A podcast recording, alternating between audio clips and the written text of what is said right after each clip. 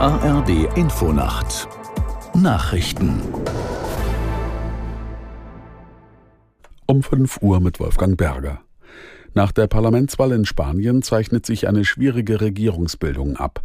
Die oppositionelle konservative Volkspartei wurde zwar stärkste Kraft, Ministerpräsident Sanchez von den Sozialisten hat dennoch Chancen im Amt zu bleiben.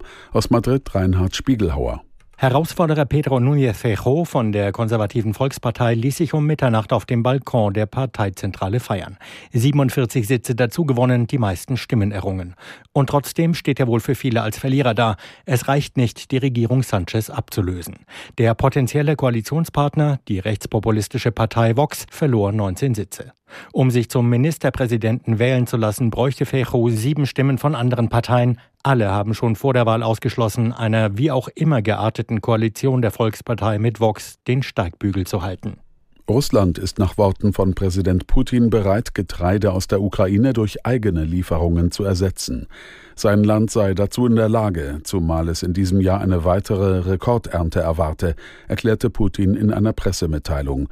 Trotz westlicher Sanktionen werde Russland weiterhin daran arbeiten, Länder in Afrika mit Getreidenahrung und Düngemittel zu versorgen. Vor einer Woche hat Moskau das Abkommen aufgekündigt, das die Ausfuhr von ukrainischem Getreide über das Schwarze Meer ermöglichte. Seitdem beschießt Russland fast täglich Häfen in der Ukraine. Bundesarbeitsminister Heil und Finanzminister Lindner wollen noch während der parlamentarischen Sommerpause gemeinsame Pläne für ein neues Rentenpaket vorlegen.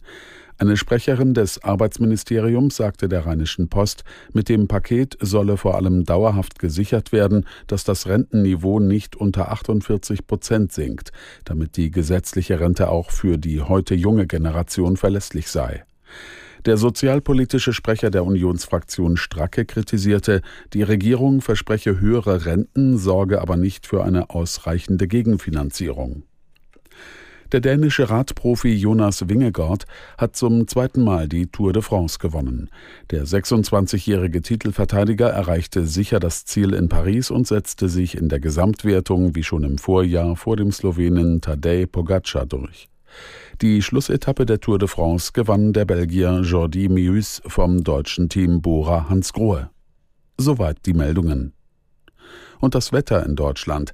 Am Tage unbeständig mit Schauern und Gewittern, nach Osten und Südosten hin länger heiter bei 18 bis 30 Grad. Morgen im Süden Schauer und Gewitter, nach Norden hin unbeständig 17 bis 24 Grad. Die weiteren Aussichten: Mittwoch ein Wechsel aus Sonne und Wolken, wiederholt Schauer und Gewitter 17 bis 23 Grad. Donnerstag von Westen her Regen, nach Süden und Osten länger sonnig und trocken bei 17 bis 27 Grad. Das waren die Nachrichten.